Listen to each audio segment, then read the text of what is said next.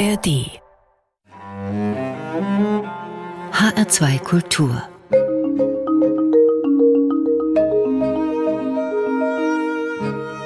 Doppelkopf zu Gast in der Sendung heute ist einer der bekanntesten und beliebtesten Kinderbuchautoren Deutschlands, Paul Marr. Mein Name ist Thomas Plaul. Herzlich willkommen bei uns im Doppelkopf in H2 Kulturhammer. Danke. 2020 erschien Paul Maas Buch Wie alles kam, Roman meiner Kindheit im S. Fischer Verlag. Darin erzählt der 1937 in Schweinfurt geborene Paul Maar nicht die Geschichte seiner Kindheit, sondern viele Geschichten aus seiner Kindheit. Herr Maar, was hat Sie denn bewogen, Ihre eigene Kindheit zum Gegenstand eines Buches zu machen? Das kann ich ganz genau erzählen. Ich hatte eine Herzgeschichte, habe eine neue Herzklappe bekommen, das ist jetzt schon drei Jahre her, war dann in einer Reha in Süddeutschland. Zufällig war mein Sohn Michael, der auch schreibt und einen Literaturagenten hat, in der Nähe, der fragte, kann ich euch besuchen und meinen Agenten mitnehmen? Das war der Matthias Landwehr. Der kam dann, war ein sehr freundlicher Mensch, sagte Herr Ma, und damit meinte er nicht meinen Sohn, der ja auch Ma heißt, sondern mich, sagte Herr Ma, wenn ich Ihr Agent wäre, ich wüsste, was ich Ihnen raten würde. Sie sollten als nächstes mal nicht ein neues Samsbuch schreiben. Es ist allerhöchste Zeit, dass Sie mal ein Buch wieder für Erwachsene schreiben. Sie haben ja mal angefangen für Erwachsene mit einem Hörspiel, lese ich in Ihrer Biografie, für den Süddeutschen Rundfunk. Und jetzt wäre es an der Zeit. Es gibt so viele Übersetzungen. Man kennt sie in Russland, in China, in allen Ländern und natürlich auch in Europa. Ich denke, die Menschen wollen gerne wissen, wer steckt dahinter, wer ist das der diese witzigen Geschichten schreibt? Ist er vielleicht so ähnlich wie ein Clown, der auf der Bühne oder in der Manege sehr witzig und lustig ist? Ein Mensch, der also dann wie die meisten Clowns erzählt man sich in Wirklichkeit ganz melancholische Menschen sind? Wer sind Sie? Schreiben Sie doch mal. Und das hat mich so angeregt, dass ich noch in der Reha schon die ersten 30 Seiten geschrieben habe. In der Reha zum Missfallen Ihrer Ärzte oder? Nein, die haben das gar nicht mitgekriegt. Ich hatte irgendwelche Anwendungen zweimal am Tag und dazwischen hatte ich viel freie Zeit. Gehen wir mal zurück zu einigen Lebensstationen und Ereignissen. Sie beginnen das Buch mit einem ganz sonderbaren Erlebnis. Schwebende Fische ist das Kapitel überschrieben. Und als die Fische zu schweben begannen, da waren Sie gerade mal vier Jahre alt. Ja, das ist meine früheste Erinnerung. Und das ist so ein seltsames Ereignis, dass es sich wirklich bei mir eingeprägt hat und ich das noch genau vor Augen habe. Ich war äh, bei meinen Großeltern auf dem Land. Ich schlief im Schlafzimmer meiner Großeltern, die waren inzwischen schon längst unten und beim Kaffee trinken. Ich saß im Bett und plötzlich hatte ich sowas wie eine Vision. Ich sah das ganz real. Plötzlich schwebten gelbe Fische durch das Schlafzimmer von links nach rechts. Es gab einen Schrank mit einem Spiegel. Ich sah sie sogar im Spiegel und sie schwebten wieder zurück und hin und her. Ich bewunderte das und war gleichzeitig davon überzeugt, dass es ja nicht real sein kann und konnte aber wieder zurückschalten gewissermaßen, indem ich mir sagte, so, jetzt bin ich wieder hier. Und dann sah ich wieder das Schlafzimmer und die Porzellanschüssel, in der man sich damals noch wusch, weil es noch kein Bad gab, da auf, auf dem Land in Obertieres. Und dann war ich wieder versucht, dann sagte ich, jetzt schalte ich im Kopf mal um, jetzt ließ ich wieder die Fische schwimmen. Irgendwann hatte ich das Gefühl, oh Gott, ich komme nicht zurück. Also später, wenn ich das Wort schon gekannt hätte, hätte ich gedacht, wenn ich jetzt nicht zurückkomme, ich werde wahnsinnig, ich werde immer zu Fische sehen. Mit letzter Kraft ist es mir gewissermaßen, mit letzter Geisteskraft, ist es mir gelungen, diese Fische auszublenden und wieder das Schlafzimmer zu sehen. Und ich dachte, oh, das werde ich nie mehr tun, vielleicht komme ich dann nicht mehr zurück. Und Sie geben mir eine mögliche Erklärung im Buch, was der Grund gewesen sein könnte. Ja, ich habe natürlich darüber nachgedacht, was könnte der Grund gewesen sein. Das war ja so eine ganz starke, ja, eine Vision fast geradezu. Und dann habe ich später gelesen über Das Mutterkorn, das ist also ein Pilz gewissermaßen, der am Getreide hängen bleibt. Und meine Großeltern hatten ja Äcker und haben das Brot selber gebacken. Und dieser Pilz ruft so etwas hervor, was der Droge LSD gleicht. Vielleicht dachte ich im Nachhinein, man muss sich ja irgendeine Erklärung zurechtlegen. Vielleicht dachte ich, habe ich dann also bei meiner Oma irgendein Brot gegessen mit diesem LSD-Pilz. Sie schließen das Kapitel mit einem sehr interessanten Satz. Nie mehr darf ich den Weg in diese andere Welt zulassen. Also das heißt, für Sie waren irgendwelche künstlichen Wege, sich in andere Zustände zu versetzen durch Substanzen, Drogen gar, ja. eigentlich nie ein Thema gewesen. Genau, ich habe nie dann Drogen genommen, weil das war so eine grundsätzliche Warnung an mich, was kann da alles passieren? Vielleicht kommst du, wenn du Drogen nimmst, gar nicht mehr zurück in die Realität. Ja, das musste nicht sein. Es ist ja auch ein Plädoyer für die Fantasie, denn andere Welten haben Sie ja mit Ihren mhm. Büchern eröffnet. Das stimmt. In Ihrem Buch schreiben Sie auch vom frühen Tod Ihrer Mutter, die an den Spätfolgen ihrer Geburt und eines ja Arztfehlers gestorben war. Und es hätte beinahe dazu geführt, dass Sie, wie Sie schreiben, nicht nur mutterlos, sondern auch vaterlos aufgewachsen wären. Wieso denn auch vaterlos? Ja, mein Vater war ein sehr impulsiver Mensch, der auch sehr jähzornig sein konnte. Also das habe ich dann später als Kind am eigenen Leib erlebt.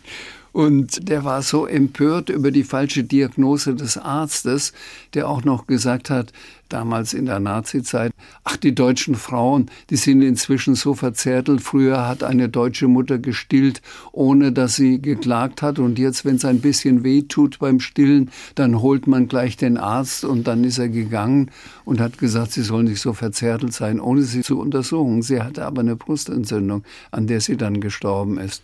Und mein Vater, der also sehr impulsiv war, der hatte so eine Wut und so einen Zorn, dass er tatsächlich vorhatte, wie er mir später erzählt hat, den Arzt zu erschießen. Es ist Gott sei Dank nicht gelungen. nicht leider. Beim Tod ihrer Mutter waren sie sieben Wochen alt gewesen. Ihr ja. Vater hat erneut geheiratet und sie hatten aber ein sehr liebevolles Verhältnis zu ihrer Stiefmutter. Ja. Genau, ganz anders, Sie haben es eben schon angedeutet, war Ihr Verhältnis zu Ihrem Vater gewesen. Sie schreiben in Ihrem Buch, wie alles kam, dass Sie den Vater Ihrer frühen Kindheit als ausgeglichenen, unternehmungslustigen, fröhlichen Menschen in Erinnerung hätten der dann aber zu einem Vater geworden sei, der sie schlug mit einem Gummischlauch auch, der ihnen Angst machte, und das sei geschehen, als er, wie Sie das formulieren, verbittert als König ohne Land im dörflichen Exil ausharren musste. Was ja. ist damit gemeint? Was ist damit gemeint? Also mein Vater hatte ja eigentlich, bevor er zur Marine musste, schon ein Malergeschäft aufgebaut. Er hatte sich Maschinen angeschafft. Nun kam er nach langer Kriegsgefangenschaft zurück, war traumatisiert aus Gefangenschaft und Krieg und musste feststellen, dass ihm in der unmittelbaren Nachkriegszeit die Deutschen alles geklaut haben. Also man hat den Zaun aufgeschnitten, wo er seine Gerüststangen gelagert hatte, die hat man wahrscheinlich verschürt in der damaligen Zeit, weil es nichts zu heizen gab. Die Leitern waren weg, selbst die Mörtelmaschine hat man geklaut. Und er war also gewissermaßen ein König ohne Land. Er durfte nicht oder er konnte nicht in unser Elternhaus in Schweinfurt in der Schützenstraße, weil da inzwischen eine Familie eingezogen war, deren Haus durch Bomben zerstört war. Und da meine Mutter damals mit mir und meiner Oma zurückgegangen ist aufs Land, stand das Haus tatsächlich eine Zeit lang leer. Und dann hat man natürlich gesagt, ja, also es gibt so viele Bombenopfer oder Familien, deren Häuser zerstört ist, da kann ja kein Haus leer stehen und hat man eine andere Familie einfach einquartiert. Die hätte sich dann in der Nachkriegszeit eigentlich darum bemühen müssen, eine neue Wohnung zu finden, eine andere. Das haben sie aber gerne unterlassen und blieben und blieben und blieben. Und er musste also bei seinen Schwiegereltern auf dem Land ausharren, bis er es endlich erreicht hat, dass er wieder sein Haus benutzen durfte und sein Geschäft aufbauen konnte. König oder Land. Ja. Jetzt verwenden Sie in Ihrem Buch die Wendung, dass Ihr Vater einen langen Schatten auf Sie geworfen hätte. Wie sah denn dieser Schatten konkret aus? Naja, ich musste lernen als Jugendlicher, da mein Vater, wie gesagt, sehr aufbrausend war und wenn er frustriert von einer Baustelle zurückkam, weil irgendetwas nicht geklappt hat, dann wusste ich genau, ein unvorsichtiges Wort oder irgendeine eine Geste oder eine Bewegung und ich bekomme eine Ohrfeige. Also habe ich gelernt, möglichst unauffällig in der Ecke zu sein. Ich habe es mal genannt, am besten mit der Tapete zu verschmelzen, damit man mich nicht sieht, damit sein Zorn sich nicht auf mich lenkt, Leider hat es dann oft meine Mutter abgekriegt, dass er sie angeschrien hat wegen einer Kleinigkeit und sie geweint hat, was bei mir großes Mitleid ausgelöst hat. Und wie und ja, wann ist es Ihnen denn gelungen, in Ihrer Selbstwahrnehmung aus diesem Schatten herauszutreten? Naja, schon ein bisschen nach dem Abitur. Einen Tag nach dem Abitur habe ich das Elternhaus verlassen, bin nach München habe versucht, dort an der Kunstakademie die Prüfung zu bestehen, habe aber gleichzeitig auch in Stuttgart, weil ich nicht genau wusste, wer mich nimmt, an der dortigen Kunstakademie die Prüfung bestanden. In Stuttgart hat man mir noch eine Stunde später nach der Prüfung, nach den Aufgaben gesagt, ich bin angenommen. In München hieß es, schauen Sie mal in acht oder zehn Tagen am schwarzen Brett nach. Da stehen dann diejenigen, die aufgenommen sind. Da stand aber leider mein Name nicht drauf. Deswegen bin ich reumütig, habe ich in Stuttgart angerufen, sagte, ähm, behauptet, ich sei äh, erkältet gewesen, deswegen hätte ich da nicht antreten können. Und äh, sagte, ob das immer noch gilt, meine Aufnahmeprüfung. Ja, natürlich, wenn Sie gleich kommen. Und deswegen habe ich dann in Stuttgart an der Kunstakademie studiert. Und das heißt, Ihr geografische Wechsel, der hat Sie sozusagen dann auch Nach, von Ihrem Vater emanzipiert, in genau, Anführungszeichen. Genau, ja. In einem Interview haben Sie einmal davon gesprochen, dass Kinderbuchautorinnen und Autoren entweder eine sonnige oder extreme Kindheit gehabt hätten und dass Sie sich zu der zweiten Gruppe zählen würden. So gesehen hat die Erfahrung ihres Vaters als Schreckensmann, wie sie ihn im Buch einmal bezeichnen, den späteren Kinderbuchautoren Paul Maar hervorgebracht oder zumindest mit hervorgebracht. Wie würden Sie denn heute diesen Zusammenhang beschreiben zwischen Ihrer Kindheit und Ihrem Wirken als Kinderbuchautor? Dieses Extrem, was ich beschrieben habe, da habe ich sogar eher an Janosch gedacht, mit seiner extrem schwierigen Kindheit, der sogar, wie er mir erzählt hat, mit Ketten geschlagen worden ist. Bei mir war es ja nur noch ein Stück Gartenschlauch. war etwas elastischer. Ja. Und ich würde das nicht mehr so überdeutlich sagen, dass ich mich zu dieser Janosch-ähnlichen Kindheit bekannt habe. Aber ich denke, man schreibt als Kinderbuchautor entweder wie Astrid Lindgren die ja dann als Sekretärin in Stockholm mit unehelichem Kind es wirklich nicht einfach hatte. Sie beschreibt die Kindheit, die sie hatte und fühlt sich zurück oder in diese Idylle, äh, die sie damals erlebt hat als Kind. Oder aber, wie bei Janosch oder wie bei mir, man erschreibt sich diese ideale, schöne Kindheit, die man so nicht genau gehabt hat.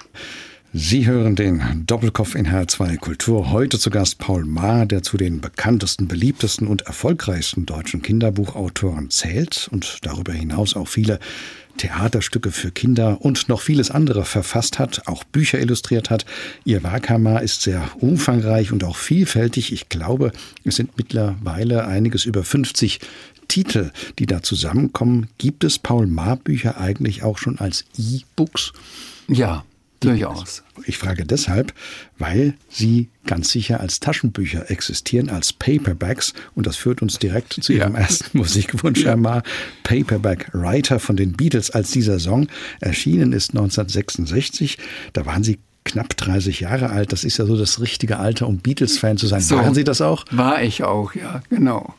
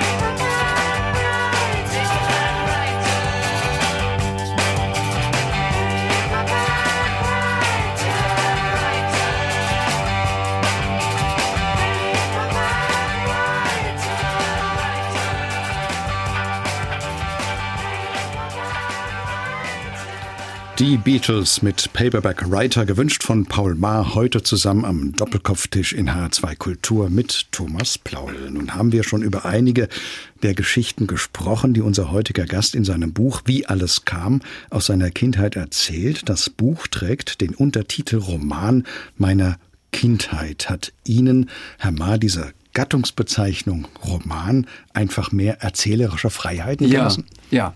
Wenn ich gesagt hätte Autobiografie, dann hätte ich wahrscheinlich mit meiner Geburt beginnen müssen und dann kontinuierlich bis zum 85. Lebensjahr erzählen sollen. Ich sagte im Vorwort zu diesem Buch, Erinnerung, das ist kein Fluss, der gespeist wird durch viele Nebenflüsse, durch viele Erinnerungen, äh, sich immer mehr ausbreitet zu einem breiten Erinnerungsstrom, sondern es sind gewissermaßen Erinnerungspfützen, so wie nach einem Regen einzelne Pfützen zu sehen sind. Wenn man schreibt und versucht, sich in die Kindheit oder in die Jugend zu erinnern, dann fällt einem eine Geschichte ein, die spielt meinetwegen, als ich 14 war, dann ein entscheidendes Erlebnis mit Sex mit meinem Freund Ludwig, genannt Lud und ähnliches. Und ich habe auch gar nicht versucht, das kontinuierlich zu ordnen, das habe ich dann meinem Lektor überlassen. Ich habe das geschrieben, was mir eingefallen ist. Und es war so, manchmal ist mir sogar nachts um drei etwas eingefallen. Ich war eingeladen nach Esslingen. Da wurde ein neues Kindertheaterstück von mir aufgeführt, morgens um zehn. Und da ich nicht von Bamberg nach Esslingen bis um zehn fahren wollte, also nicht so früh aufstehen wollte, war ich am Vorabend angereist, war in einem kleinen Hotel in Esslingen. Ich schlief ein, nachts um drei war ich plötzlich hellwach und mir fielen mindestens drei oder vier Episoden ein aus meiner Kindheit, die plötzlich da waren, an die ich vorher noch gar nicht gedacht hatte, etwa an die Freundschaft meines Großvaters, Opa Schorsch, mit einem Lokomotivführer aus Haßfurt, der immer, die Gastwirtschaft war nur durch eine Straße und eine Hecke von den Eisenbahnschienen getrennt. Und immer wenn also die Lok vorbeifuhr, der Zug vorbeifuhr und mein Großvater vor dem Haus stand, dann zog wohl der Lokomotivführer irgendeinen Hebel oder eine Schnur und es gab zwei Pfiffe, so und das fiel mir ein. Und jetzt war ich nachts in diesem Hotel. Ich hatte natürlich nichts zu schreiben. Ja. Und dann habe ich mir einfach erlaubt, von dem Hotelprospekt die letzten zwei Seiten, die gelocht waren, herauszunehmen aus dem Hotelprospekt. Sie waren auf Englisch. Ich dachte, in dieses kleine Esslingen kommen sowieso nicht so viele Engländer oder Amerikaner und habe die ganze Rückseite vollgeschrieben. Ja. Dummerweise kam irgendwann, jetzt als das Buch herausgekommen war, ein Journalist von der Süddeutschen Zeitung und ich habe ihm diese Episode erzählt, um zu zeigen, wie die einzelnen Einflüsse zusammengeflossen sind, bis dieses Buch entstand. Und er sagte, stimmt das? Ich sagte, ja, ich kann Ihnen die Seiten sogar noch zeigen. Ja, die hatte ich in der Schublade, weil ich meine handschriftlichen Entwürfe aufgehoben habe. Ich dachte, vielleicht interessiert es später mal einen Literaturwissenschaftler, denn wenn man mit Computer schreibt, sind ja alle Verbesserungen, alle Änderungen weg. Also habe ich diese handschriftliche, die beiden Seiten aufgehoben und dummerweise, wie gesagt, habe ich es ihm gezeigt. Er hat es auch noch fotografiert und es stand dann in der Süddeutschen Zeitung Magazin und da stand oben drüber noch Hotel am Schellstor. Und ich dachte, oh Gott, hoffentlich liest diese Hotelierfrau nicht die Süddeutsche Zeitung und kennt das Magazin. Aber ich habe im vorauseilenden Gehorsam habe ich dann geschrieben, dass ich mich entschuldigt habe, dass ich Ihnen damals zwei Seiten entwendet habe und ich gebe Ihnen 20 Euro. Dann können Sie sich diese zwei Seiten wieder neu anschaffen und ich entschuldige mich. Und wenn es ein bisschen mehr Geld ist, als diese zwei Seiten kosten, dann ist es einfach ein Geschenk. Und haben die reagiert? Nein. Gab es das Hotel noch? Ich weiß es nicht, ja, ich denke schon, ja. ja die müssten ja eigentlich stolz sein, ja. aus ihren Hotelflyer etwas ganz Kreatives geworden ist. Herr Ma, Wenn man sich jetzt schreibend mit seiner eigenen Lebensgeschichte beschäftigt, dann ist das ja eine besondere Form der Selbstbegegnung. Es sind ja jetzt nicht nur Erinnerungen, die sozusagen im Kopf stattfinden, sondern da kommen ja auch viele sinnliche Eindrücke wieder ins Bewusstsein zurück. Und das ist ja auch recht emotional. Wie war das denn für Sie gewesen, als der nun über 80-jährige mhm. Paul Maar dem heranwachsenden Paul wieder begegnet ist? Ja, es war zum Teil wirklich sehr emotional und es sind Erinnerungen aufgestiegen, die ich verdrängt hatte wohl und die auch etwas bedrückend waren. Auch so dieses Verhältnis mit meinem Vater und unser ungelöstes Problem und der Gedanke, gut, als Kind hatte ich Grund, mit ihm böse zu sein, aber inzwischen bin ich doch ein erwachsener Mensch warum habe ich es nicht geschafft, als er noch lebte, irgendwann das Ganze mal anzusprechen und zu sagen, weißt du, ich war immer ein bisschen zurückhaltend und wir hatten nie diese ganz große Nähe gefunden, weil ich dir immer noch nachgetragen habe, wie brutal du mich verprügelt hast als Kind. Und dann hätte er wahrscheinlich gesagt, na ja, das haben doch damals alle Väter gemacht. Und dann hätte ich gesagt, also so denke ich weiter. Ich muss nicht erzählen, was ich alles gedacht hatte. Aber das habe ich unterlassen und das hat mich sehr berührt und ich habe das sehr bereut. Sie erzählen in Ihrem Buch auch von einem Herrn Wenner, einem Angestellten in dem Unternehmen Ihres Vaters. Und dieser Herr Wenner war, wie Sie schreiben, schüchtern, still, fast kontaktgestört. Für Sie und Ihr Leben spielt dieser reale Herr Wenner allerdings eine große Rolle. Und Sie schreiben ja auch gleich aus zwei Gründen. Ja, Dazu kann ich erzählen, ich hatte im letzten Jahr trotz Corona eine Lesung in der Nähe von Schweinfurt in Gochsheim. Und da kam ein Mann, so etwa 50-jährig, auf mich zu und hat mir meinen Erstling, der tätowierte Hund, vorgelegt und sagte, schauen Sie, da haben Sie damals äh, 1968 schon unterschrieben und einen kleinen Hund gemalt. Und da sagte ich, wie kommen Sie an dieses Buch? Sagt er, das haben Sie meinem Vater geschenkt, Herrn Wenner. Das ist unglaublich, ja. Und dann sagte ich, wissen Sie, dass Ihr Vater das Vorbild war für den Herrn Taschenbier? Nee, das muss ich gleich meiner Frau erzählen. Ja, es war tatsächlich so. Ich habe ihn als Kind gesehen. Er hatte ein Verhältnis zu Kindern im Gegensatz zu Erwachsenen. Er hätte es nie gewagt, von sich aus einen Erwachsenen anzusprechen. Aber er war es, der mich beiseite genommen hat und gesagt hat, du Paul, ich habe deine letzten Bilder gesehen, die du gemalt hast und deine Holzschnitte. Du darfst nicht das Geschäft deines Vaters übernehmen, das soll dein Bruder machen, der ist sowieso handwerklich besser begabt als du. Du musst unbedingt auf die Kunstakademie. Ich habe seinen Rat befolgt und war dann Kunststudent es ist praktisch Herrn Wenner auch mit zu verdanken, dass Sie dann auf die Kunstakademie gegangen sind. Ein bisschen sind. schon, ja. Ein bisschen schon. Und er hat Sie inspiriert. Alle die, die das Sams kennen, und da sind wir jetzt nun, Herr Taschenbier, das ist sozusagen die Inspiration gewesen für ja. diese Figur. Herr Taschenbier, das Sams ist einer der bekanntesten Figuren in der deutschen Kinderbuchwelt. Im ersten Sams-Band 1973, eine Woche voller Sams-Tage, kommt ihre Figur eben Herr Taschenbier an einem Samstag zu diesem sonderbaren Sams, diesem kleinen frechen Wesen mit rotem Strubbelkopf und blauen Wunschpunkten im Gesicht, das Würstchen und chaotische Zustände liebt, gerne in Reimen spricht und für allerlei Trubel im Leben des schüchternen Herrn Taschenbier sorgt. Der will das Sams zuerst loswerden, was ihm aber nicht gelingt.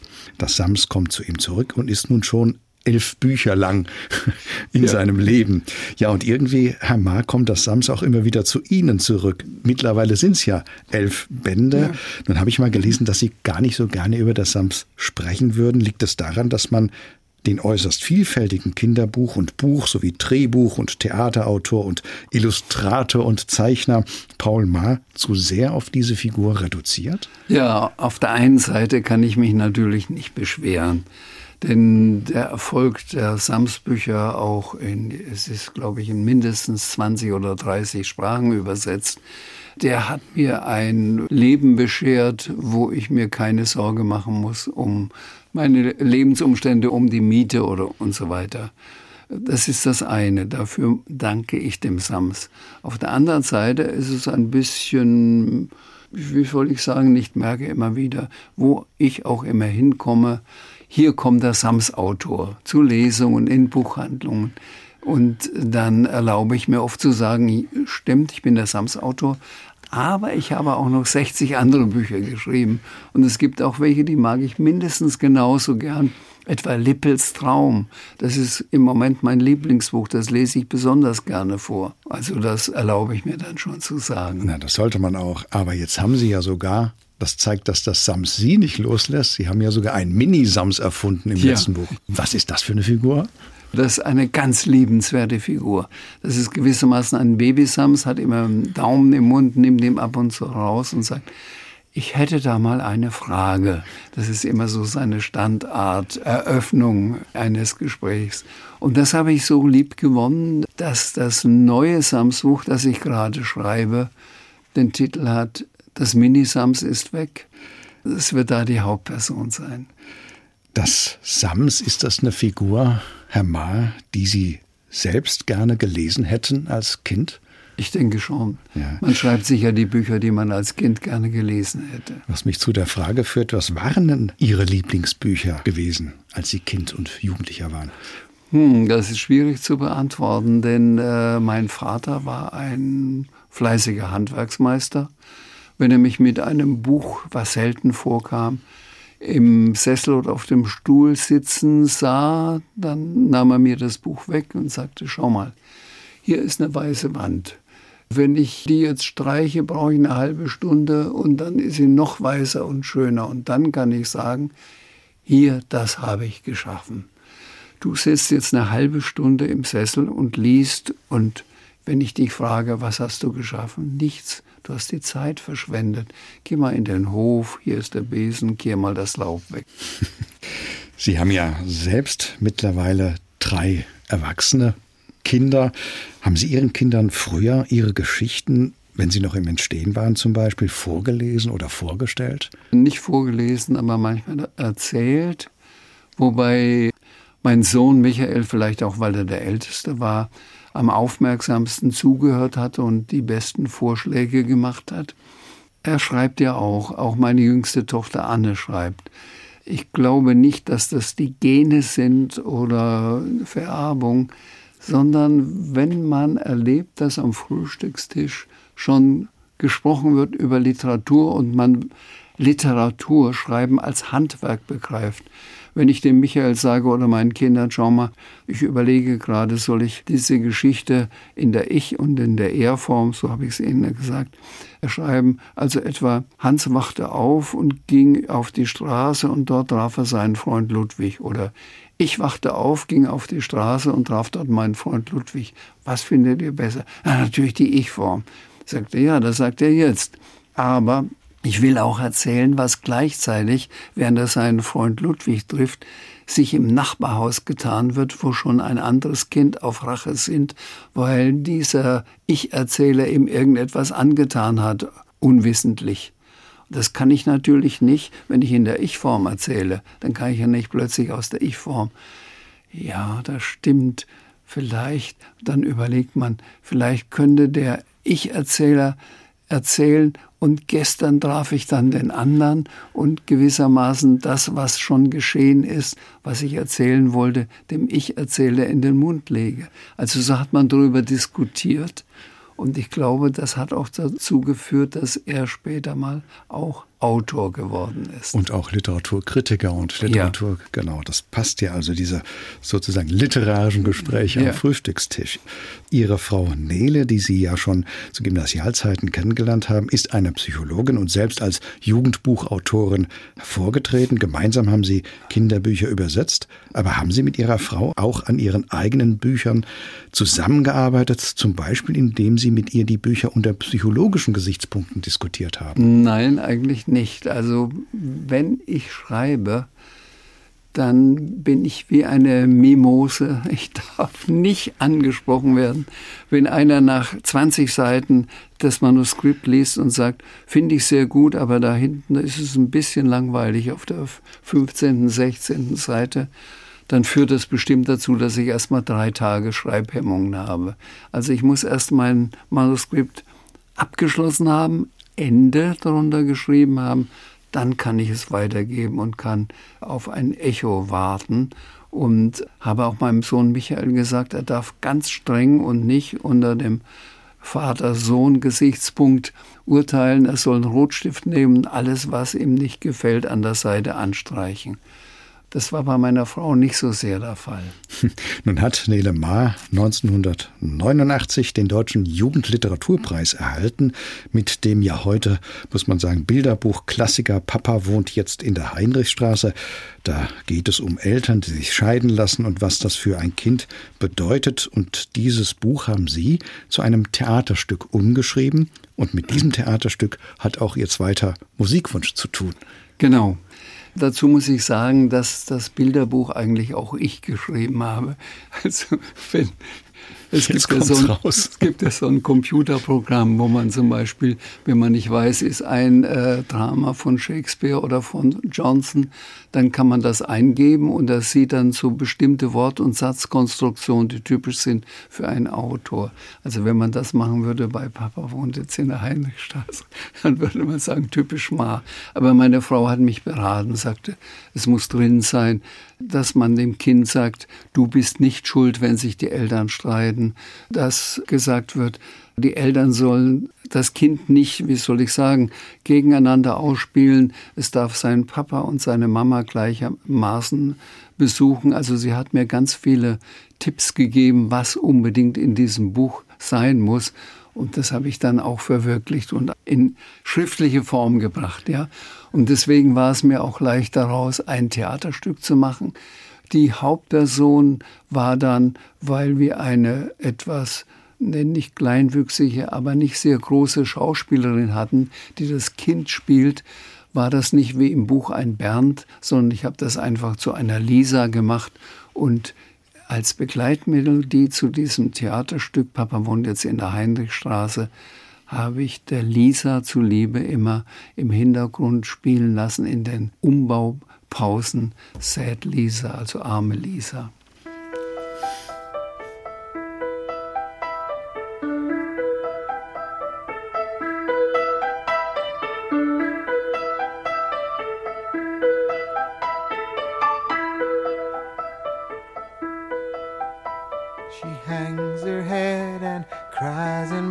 shirt. She must be hurt very badly. Tell me what's making you sadly. Open your door, don't hide in the dark. You're lost in the dark, you can trust me. Cause you know that's how it must be. Lisa, Lisa, sad Lisa, Lisa.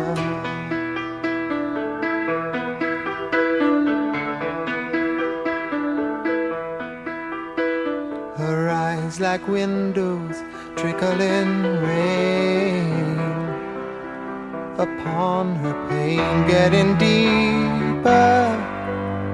Though my love wants to relieve her, walks alone from wall to wall, lost in a hall. She can't hear me, though I know she likes to be near me.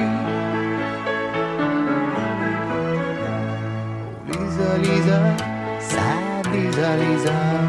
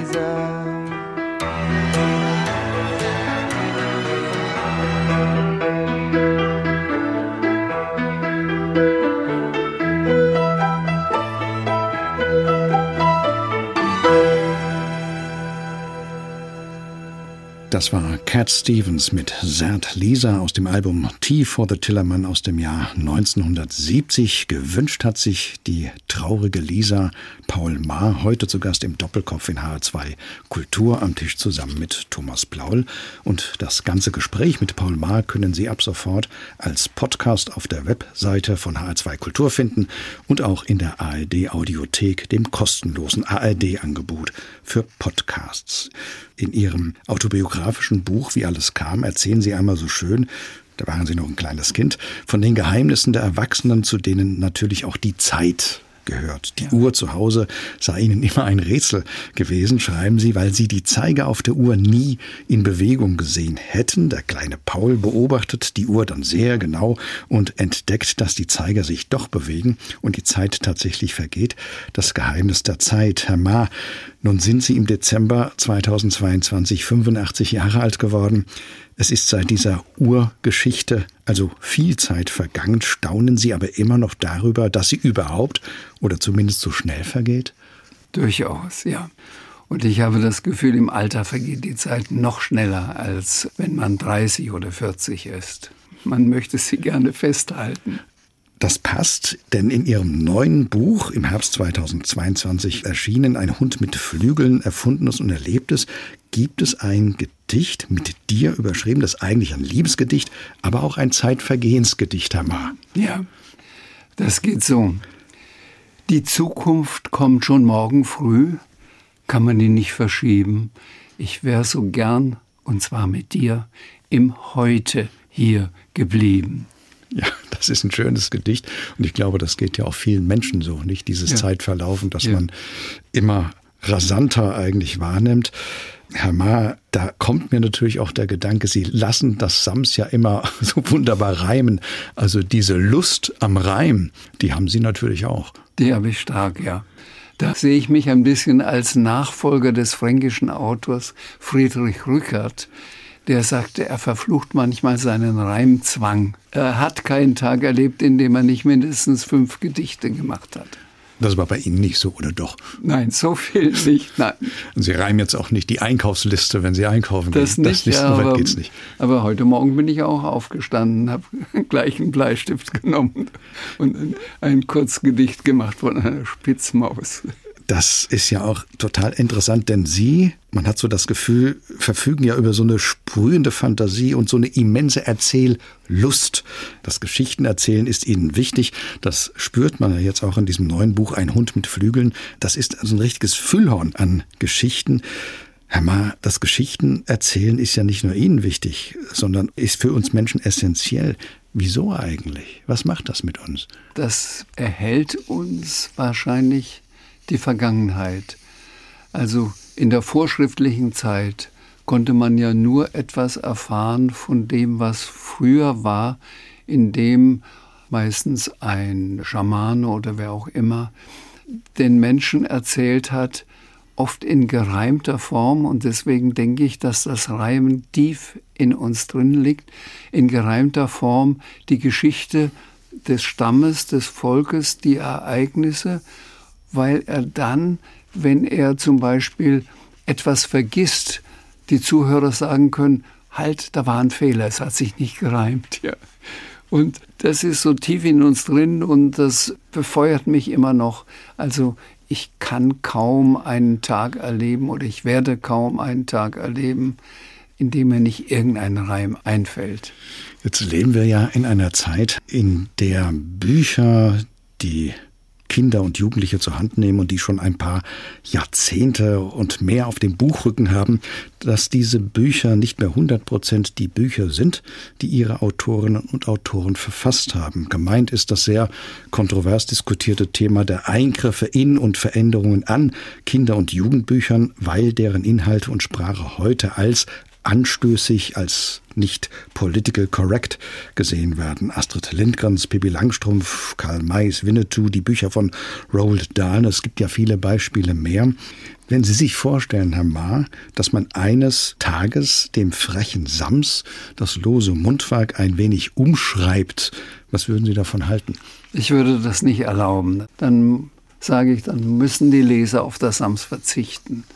Also generell sind diese Eingriffe eigentlich nicht zulässig oder gibt es da Möglichkeiten? Gibt, ja, nein, es gibt Unterschiede. Es gibt Variationen, Abstufungen. Also man muss nicht unbedingt das N-Wort, den N-König bei Astrid Lindgren schreiben und kann einfach daraus einen Südseekönig machen. Und dann ist es genauso verständlich, dass da irgendein Oberhaupt in irgendeinem anderen Land da regiert. Meine Nichte ist in Kanada an der Universität. Sie ist Professorin für Anthropologie und hatte den Auftrag, in einem Indianerreservat die medizinische Versorgung zu untersuchen, lebte dort ein Jahr, hat sich in den Häuptling, in den Chief verliebt und ist jetzt mit ihm verheiratet und hat also quasi einen Indianersohn. Er hat mich vor kurzem in Bamberg besucht. Er ist ein hochgewachsener Mann, so wie man sich Winnetou vorstellt, mit dunklen Haaren und einer Adlernase. Und er sagt, er versteht überhaupt nicht, dass Menschen etwas gegen das Wort Indianer haben. Er empfindet sie als Indianer, als Red Indian, so wird er genannt und er kann das einfach nicht verstehen. Ich denke, man könnte das lassen, ein Sternchen machen und unten als Anmerkung machen.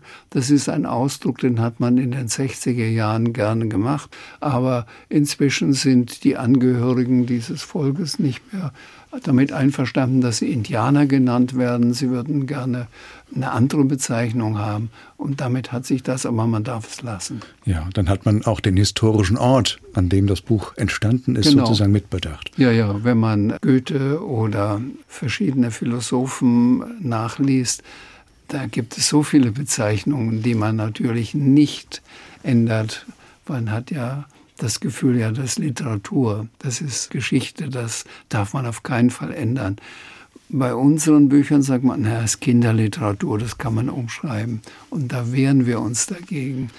Wir meine ich, weil Christine Nöstlinger mal einen sehr guten Artikel darüber geschrieben hat und sagte, entweder man empfindet Kinderliteratur als Literatur und dann muss man das anerkennen, was die Autoren sich dabei gedacht oder geschrieben haben, oder man sagt, das ist ja eigentlich nur ein pädagogisches Lehrwerk, dass die Kinder was lernen sollen oder was auch immer, dann kann man das auch bleiben lassen.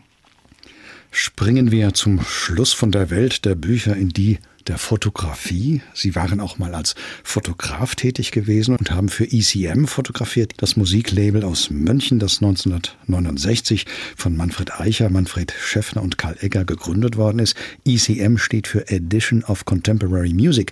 Wie sind Sie denn zu dieser Tätigkeit gekommen? Eigentlich durch eine Studentenkollegin, eine Freundin, Barbara Wojersch, die seit 20 Jahren schon die Plattenumschläge gestaltet. Durch sie kam ich dann mit den ganzen Jazzmusikern in Kontakt. Die waren dann meistens von Manfred Eicher eingeladen in das Tonstudio Bauer in der Nähe von Stuttgart. Und in den Pausen kamen sie dann immer zu mir. Wir haben zusammen in unserer Wohnung gesessen, Kaffee getrunken und so habe ich also Jan Garbarek, äh, Keith Jarrett, Jack DeChonette, Steve Swallow, Massini, es fallen mir immer mehr ein. Die habe ich alle damals sehr bekannten äh, Musiker kennengelernt, die waren bei mir zu Gast.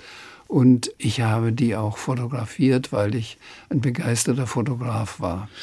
Den einen, nämlich Jan Gabarek, den hören wir nun zusammen mit seinen Mitmusikern Rainer Prünninghaus, Ebert Weber und Manu Katché. The Creek heißt das Stück. Es stammt aus dem 1995 erschienenen Album Visible World und damit geht der Doppelkopf in HR2 Kultur heute zu Ende.